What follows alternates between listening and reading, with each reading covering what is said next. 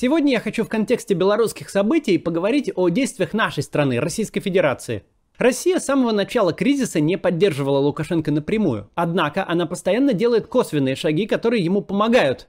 То встреча с Путиным, то заявление, что европейские власти вмешиваются в белорусские внутренние дела, то даже какие-то кредиты наобещали. Я сегодня хочу немного абстрагироваться от аналитики действий наших властей, типа того, что они не хотят, чтобы так близко к нам, а, к нашим границам был пример успешных протестов против сфальсифицированных выборов, потому что они сами фальсифицируют выборы и боятся того же самого в Москве. Это понятная логика.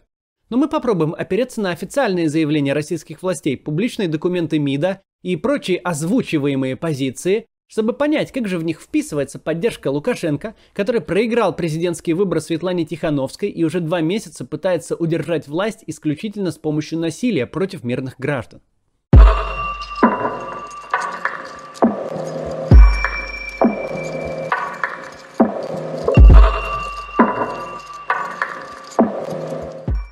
Наша внешняя политика вообще не поддается каким-то логическим объяснениям или рациональным соображениям. По идее, задача внешней политики, дипломатии – это налаживать отношения с другими странами, чтобы с ними лучше можно было торговать. Это немного звучит меркантильно и нашими высокопарными политиками не приветствуется, но фишка МИДа вообще-то именно делать друзей. Враги делаются как-то сами, в связи с обстоятельствами, недопониманиями или несовпадениями интересов производить врагов самих себе э, собственными действиями как-то странно и глупо. Главным нашим торговым партнером является Европейский Союз. Вместо того, чтобы с ним дружить, мы все время с ним ругаемся. Как-то так или иначе ведем себя, противопоставляя западному миру, устраивая в Европе войну и вводя мешающие торговле санкции. Из пяти стран, являющихся нашими главными торговыми партнерами, три страны – это Евросоюз. Италия, Голландия и Германия – Другие две – это Китай и Беларусь, о которой мы сегодня поговорим. Если говорить про увеличение нашего влияния на международной арене, чего так любят наши геополитики, ну и вообще многие наши граждане хотят этого, э, то главный наш актив – это русский язык. На нем говорят 260 миллионов человек, из которых только 140 миллионов живут в России. Знание нашего языка в другой стране автоматически делает эту страну к нам ближе. С ней проще сотрудничать во всех сферах, ее жители сидят в Рунете, смотрят российские телепередачи, находятся в э, похожей культурной среде. По идее, страны, где много русскоязычного населения, должны быть нам наиболее близки, должны быть нашими союзниками и друзьями. Кроме России, много людей по-русски говорят в следующих странах. Украина – 37 миллионов, Казахстан – 13 миллионов, Узбекистан – 12 миллионов, Беларусь – 9 миллионов, Азербайджан – 5 миллионов, э, Латвия, Литва и Эстония – 4 миллиона в общей сложности – дальше другие страны бывшего СССР, в том числе Грузия с двумя э, с половиной миллионами человек. С этими странами у нас еще и кроме языка общая история и культура. Мы смотрели одинаковые с ними фильмы, читали одни и те же книги. Людям легко понять друг друга. Это наши ближайшие естественные друзья и союзники, по идее. Еще 5,5 миллионов э, человек говорят по-русски в Польше, 5,4 миллиона в Германии, 3,5 миллиона в Америке, по 2 миллиона в Чехии и Болгарии, 1 миллион в Израиле. С какими из всех этих стран мы еще не поругались? Разве что с Израилем. Да вот с Белоруссией.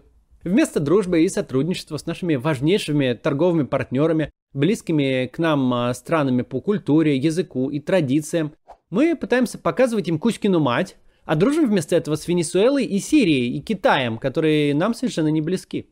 В чем смысл такой внешней политики, не очень понятно. Но внешняя политика наша в целом это тема для другого видео. Сегодня я хочу поговорить конкретно про Беларусь. Беларусь наш ближайший э, союзник и партнер. Беларусь входит в пятерку торговых партнеров, как я уже говорил. Формально у нас союзное государство, отсутствуют границы. В Беларуси жители и все основные политические силы хорошо относятся к России. Сейчас протест, который есть, он не антирусский, не антироссийский. И оппозиция положительно относится к России. Я, правда, не знаю, можно ли сказать то же самое Лукашенко, но оппозиция совершенно точно это озвучивает. Русский язык в Беларуси не просто официальный, но и вообще основной. В Беларуси прошли президентские выборы. На них победила Светлана Тихановская. Жители выбрали ее своим президентом, своим лидером. Юридически победу зафиксировать нельзя, так как результаты были сфальсифицированы, бюллетени сожжены, но множество доступных данных от социологии до честных протоколов на участках, где были наблюдатели, народная реакция на объявленные 80% Лукашенко, невозможность властей предъявить протоколы и просто начисто выдуманные цифры, Все это дает высокую уверенность, что победила именно Тихановская.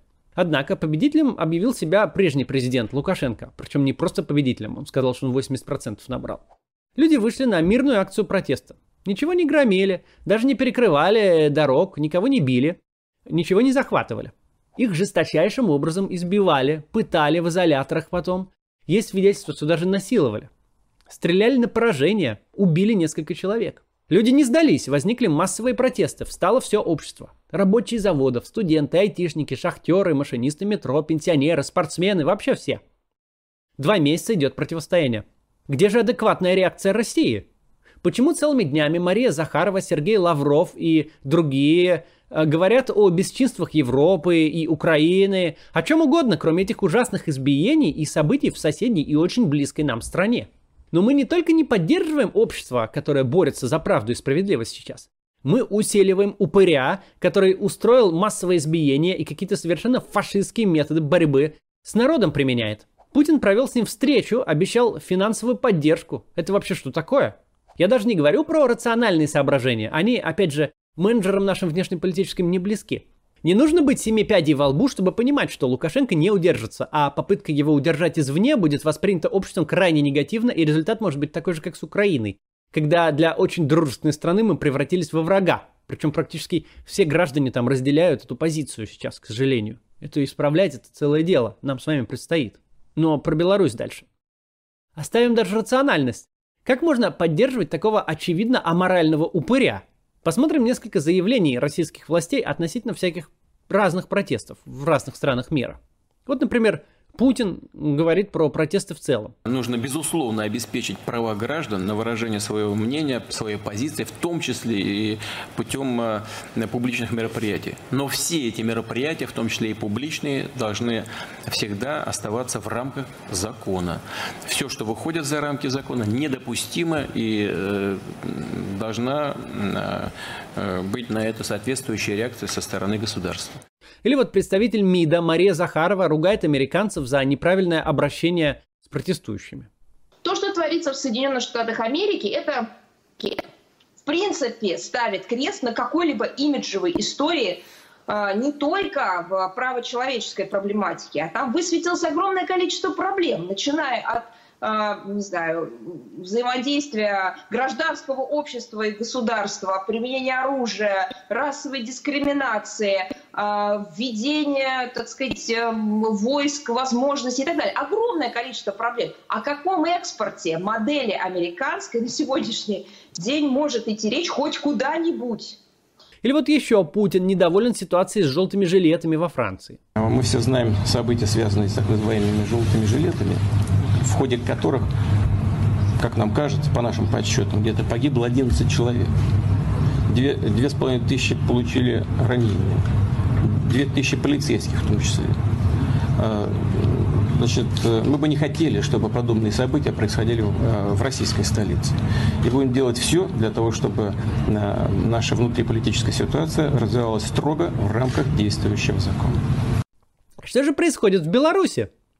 Там что, в рамках закона кто-то действует? Вот начнем с этого видео. Это сотрудники отделения полиции собрались и избивают привезенных с мирной акции протеста людей. Посмотрите внимательно на это видео. Это облеченные властью люди, которые должны выполнять работу полиции, защищать граждан от бандитов. Они привезли задержанных людей, среди которых есть и россияне. Ну какая даже разница, какой у них там паспорт. Они привезли их в отделение полиции. И вот что происходит.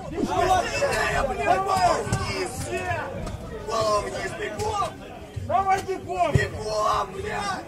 Сука, бегом!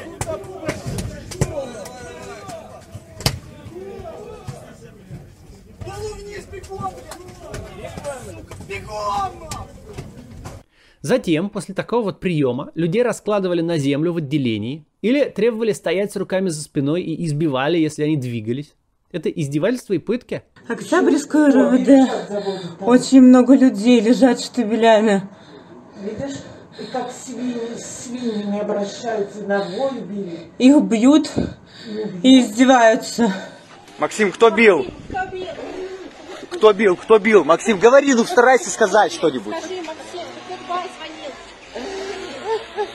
Кто бил? Они сильно издеваются. А в РУВД там били конкретно в этом бусе ОМОНовцы. 10 штук меня били.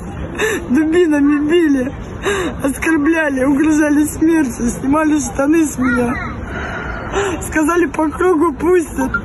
Сказали, выебут так, что мама не родная не узнает. Ну все, все, малышечка, крошечка. Сказали, вы все типа против Лукашенко, вы быдло тупое. И нам платят не 900, а 5 тысяч. Вы все типа чмошники, куда вы выходите? Кто вы все такие? Тупые. Живот, меня просто животным обзывали, ко мне так и относились, как к животному. На землю, на колени пихали. 10 лет обещали вообще ни за что. Кричали, что я террористка. Обычных людей совершенно. Не каких-то там террористов, а обычных людей. Безоружных, которые нейтрализованы, которые не представляют никакой опасности. Так с ними обращаются в отделении полиции. Не в отделе гестапо, да, с пленными так обращаются. А в отделении полиции, Минском, или милиции, так обращаются с людьми. Вот видео, как в марширующих пенсионеров, пожилых людей, кидают светошумовую гранату.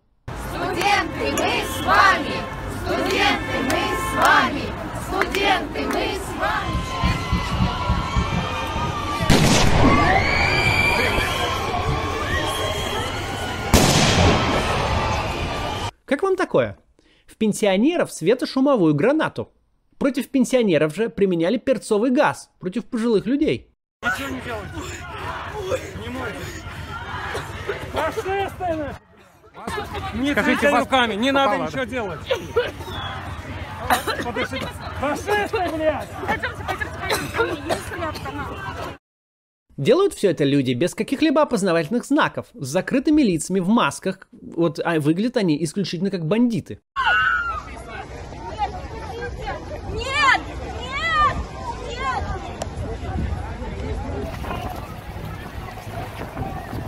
Белорусских улиц мы никуда не уйдем, потому что это наша страна и наш народ.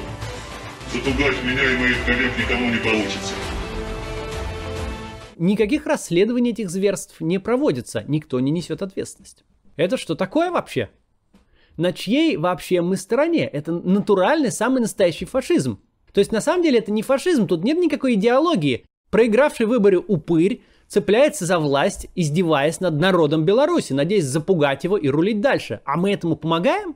Позавчера вышло исследование российского СМИ «Медиазона» о пострадавших от рук силовиков во время протестов в Минске. Данные они получили от их источников в Следственном комитете Беларуси. Согласно этому исследованию, от действий силовых структур пострадали по меньшей мере 1376 человек, в том числе 24 подростка. При этом надо иметь в виду, что в отчеты Следственного комитета попадали только те люди, которые оказались в больнице или кто писал заявление на силовиков. Мы знаем, что часть протестующих в больнице не обращались, им помогали волонтеры, и многие заявления не писали, потому что боялись. Кроме того, в этом исследовании э, данные только по Минску и Жодино, хотя избивали людей во многих других городах. Больше избитых среди мужчин 1319, женщин 57. Но это не потому, что силовики типа жалели женщин, а потому что самый пик насилия пришелся на первые дни протестов, но в основном на первый день, 10 августа. А женщины массово стали выходить на улицы позже, уже реагируя на эти э, пытки. Самой старшей из пострадавших женщин э, 72 года. Ее избили 12 августа возле СИЗО Володарского и сломали ей кисть. 72 года женщине. Медиазона проанализировала зоны повреждения и тяжесть травм и пришла к выводу, что силовики прицельно стреляли в жизненно важные органы. Самые тяжелые травмы от спецсредств, резиновых пуль и светошумовых гранат, и приходились они на голову, грудь и живот. Именно от выстрела в грудь погиб 10 августа Александр Тарайковский. Он шел с поднятыми руками в сторону альфовцев. Белорусские власти потом говорили, что он э, подорвался от взрывного устройства какого-то, которое было у него в руках, но видео четко показывает, что его просто застрелили.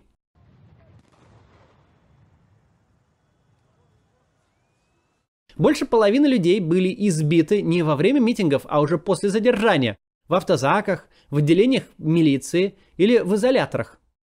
То есть тогда, когда они уже точно не сопротивлялись и не представляли никакой угрозы для силовиков. Зафиксировано как минимум три травмы, связанные с сексуальным насилием. 31-летний мужчина был госпитализирован с внутрислизистым кровоизлиянием ампулы прямой кишки, 29-летний с анальной трещиной и кровотечением. Третий пострадавший 17-летний подросток. У него диагностировали повреждение слизистой оболочки прямой кишки. Вопреки утверждениям пропаганды пьяных среди задержанных было совсем мало, около 2%. Про задержанных с наркотическим опьянением в отчетах Следственного комитета не говорилось. Такие вот результаты. Ни одного уголовного дела против силовиков до сих пор не возбуждено.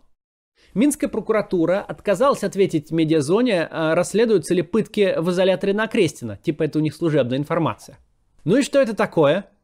Да, в российской политической элите есть немало людей, которые были приверженцами теории, что силой надо давить этих протестующих, и тогда все будет хорошо, а Янукович, дурак, не додавил и вот поплатился.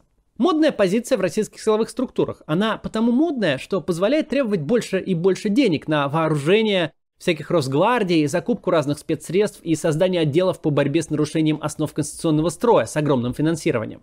Главная причина такой позиции – это желание силовиков увеличить свои бюджеты и влияние. К реальности они не имеют никакого отношения. Силой нельзя подавить протест. Нет успешных примеров подобного в современном мире в развитых странах. Если мы хотим избежать подобных событий в Москве, нужно не автозаки с водометами закупать, они не помогут, а политически адекватно действовать. Не мешать избранию оппозиции в парламент, перестать пытаться вести себя так, будто оппозиции никакой нет, перестать пытаться бороться с ней с помощью ФСБ, Следственного комитета, прокуратуры и судов. Но уж чего совершенно точно нельзя делать из страха перед протестами в Москве, это поддерживать упыря в Беларуси, который в колонну бабушек кидает светошумовую гранату который устраивает пытки в отделах милиции, который вооружает анонимных людей без опознавательных знаков в черных масках и отправляет их бить белорусов. Поддержка этого человека недальновидна, нерациональна и вообще аморальна. России нужно выступить и осудить насилие в Беларуси. Лавров уже начал вчера это делать, неплохой старт. Однако нужно сделать это намного более ясно и более явно. Лукашенко потерял там весь авторитет и скоро потеряет власть. Он нам не друг. Иметь с ним дела бесполезно. Россия должна поддерживать белорусский народ в его борьбе за свободу, начать контактировать с избранным лидером белорусского народа Светланой Тихановской или как минимум перестать поддерживать Лукашенко и его элиты.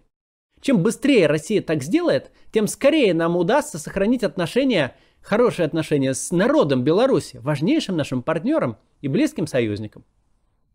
До завтра.